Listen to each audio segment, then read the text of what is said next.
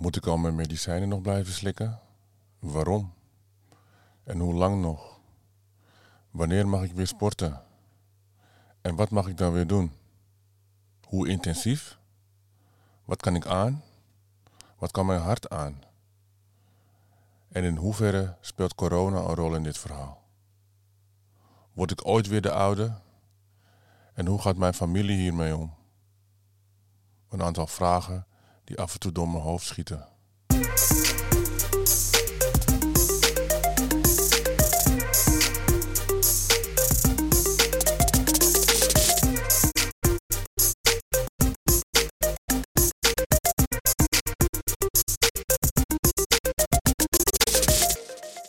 Hallo, hier Marvin Bron. En welkom bij de tweede officiële aflevering van mijn leven als hartpatiënt. Allereerst wil ik iedereen bedanken die heeft gereageerd op de voorgaande afleveringen. Ik ben blij dat ik zoveel mensen heb kunnen helpen met het vertellen van mijn verhaal. Uh, waar het in de vorige aflevering misschien wat klinisch overkwam en meer, uh, waar ik meer inging op het pure medische aspect, hoop ik tijdens deze aflevering wat meer diepte te kunnen brengen door mijn uh, persoonlijke situatie en gevoelens wat meer te belichten. En tegelijkertijd toch mee te geven hoe het uh, medische traject loopt. Het is vandaag vrijdag 25 februari 2022, bijna een maand na mijn hartinfarct. Ik heb mijn eerste afspraken en controles bij de cardioloog en fysiotherapeut inmiddels achter de rug.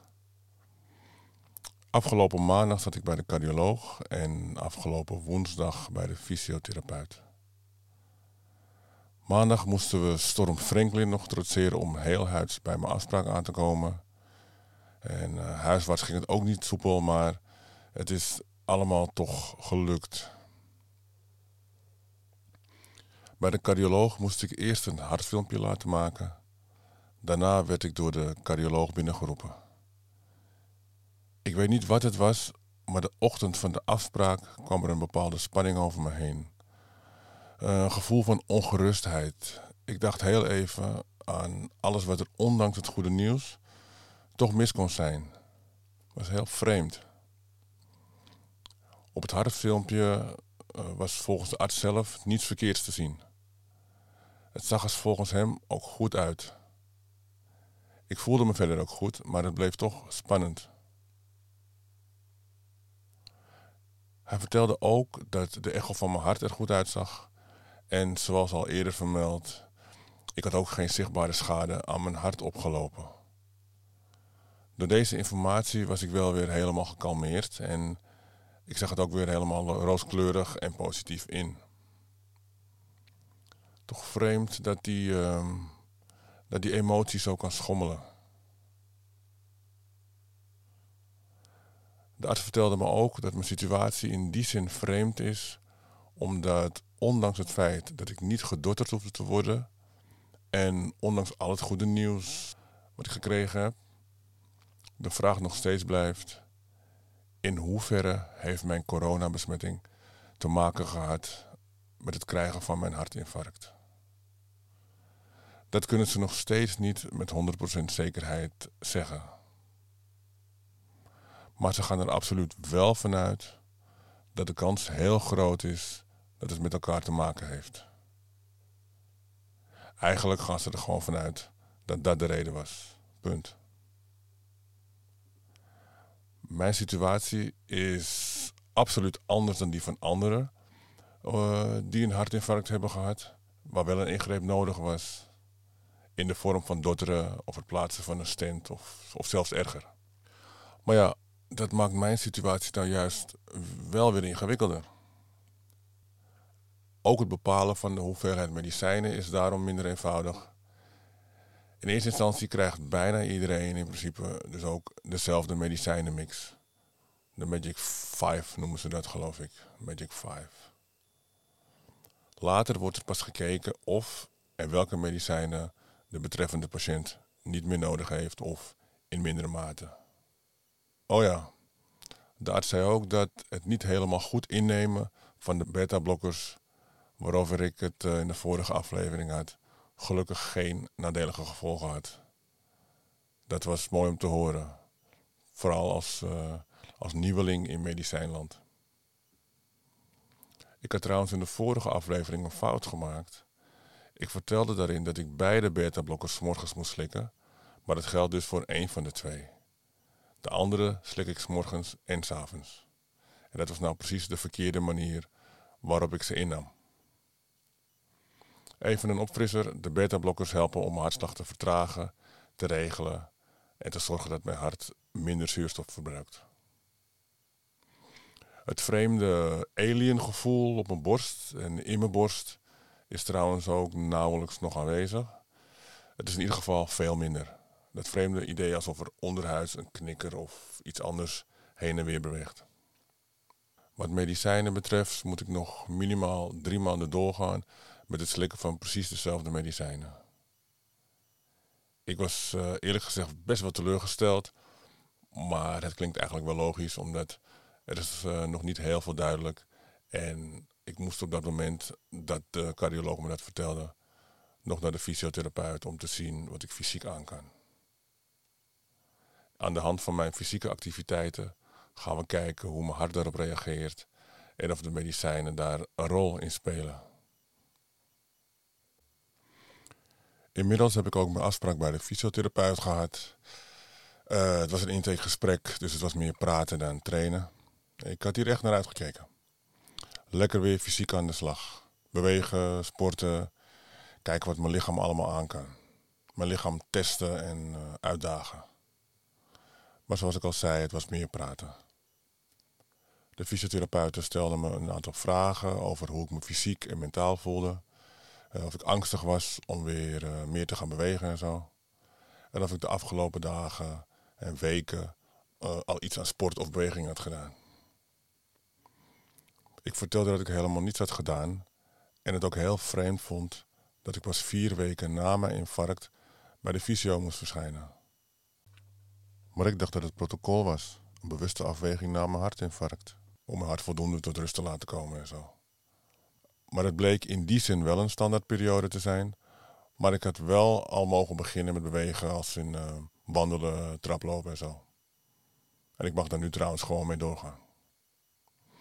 Ik moet wel eerlijk zeggen dat toen ik in het ziekenhuis op de hartbewaking lag, verliep de communicatie met de fysiotherapeuten die bij me langs was gekomen ook niet helemaal soepel.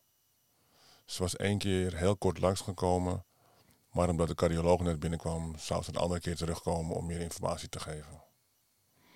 Maar omdat ik in eh, isolatie lag vanwege mijn coronabesmetting, was dat ook weer een hele organisatie met het aan- en uittrekken van uh, speciale schorten, dus was er niet meer langsgekomen. Maar goed, zoals ik zei, ik mag nu veel meer bewegen. En ik ga nu ook eindelijk officieel starten met fysiotherapie. Revalideren van mijn hartinfarct, maar ook van corona. Vier weken lang, elke dinsdag en vrijdag.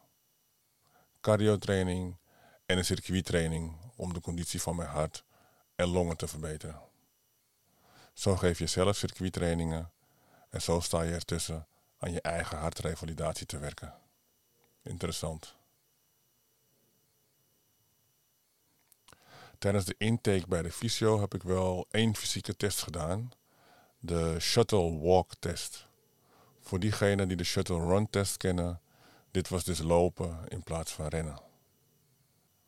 Voor diegenen die hem niet kennen, de test houdt in dat je een afstand van 10 meter tussen twee pionnen aflegt. In de tijd die daarvoor geldt. De tijd, dus ook de snelheid, wordt aangegeven door middel van piepgeluidjes. Elke keer dat het geluid klinkt, moet je ook echt vertrekken van de ene pion naar de andere. De frequentie van de piepjes wordt steeds hoger. Dus de piepjes volgen steeds korter op elkaar. Dus vanaf ongeveer 5 km per uur tot en met 12 km per uur. En je moet blijven lopen. Je mag absoluut niet rennen.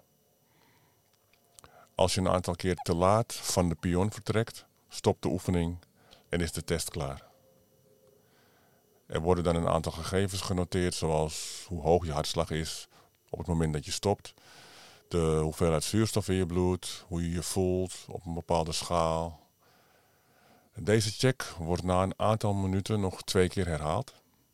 En dan heb je een referentie van hoe je conditie was, je fysieke situatie bij aanvang van de revalidatie.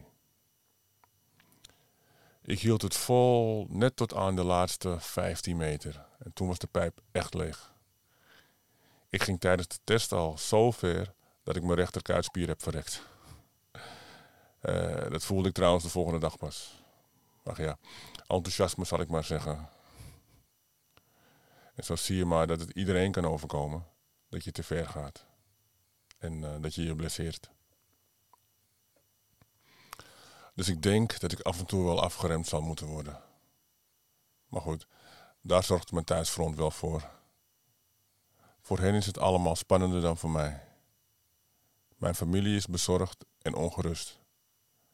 En bij de minste of geringste reactie van mij, bijvoorbeeld als ik mijn hand op mijn borst leg of net iets te diep zucht, dan vragen ze meteen: Wat is er aan de hand? En gaat het met je? Weet je het zeker? Echt waar? En dat is natuurlijk logisch en heel begrijpelijk. En dat vind ik ook heel vervelend voor ze.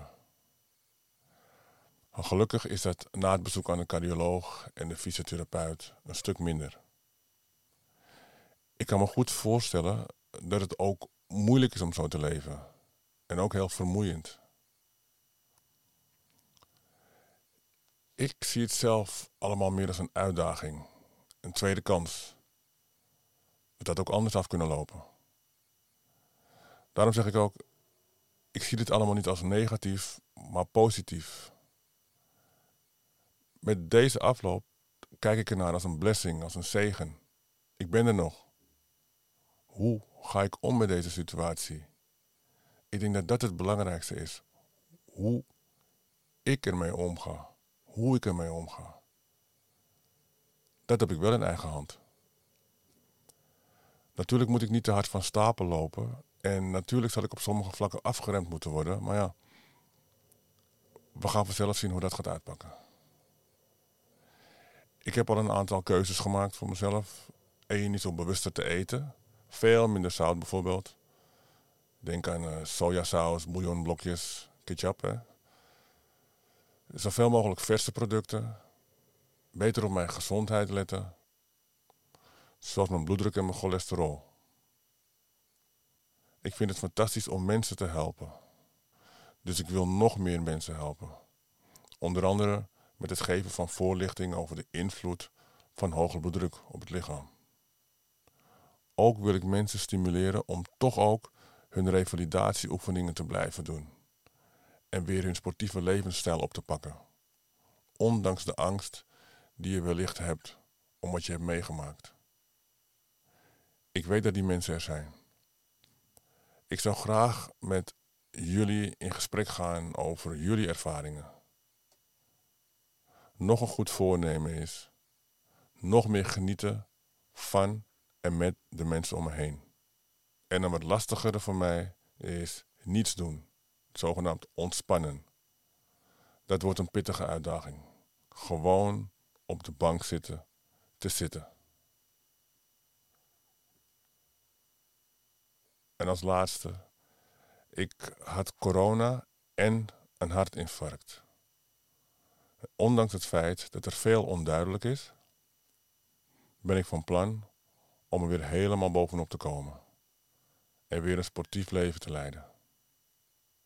Maar goed, alles stapje voor stapje.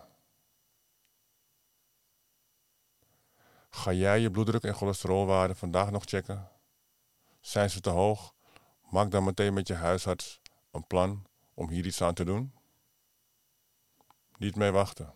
Zeker in deze onzekere coronaperiode. En vraag aan je familieleden of hoge bloeddruk en hartklachten in jouw familie voorkomen. Ik hoop dat je iets aan deze aflevering hebt gehad. Wil je reageren of ken je iemand die iets kan of wil bijdragen? Heb je vragen of wil je meepraten? Stuur me een bericht. Stuur me een e-mail.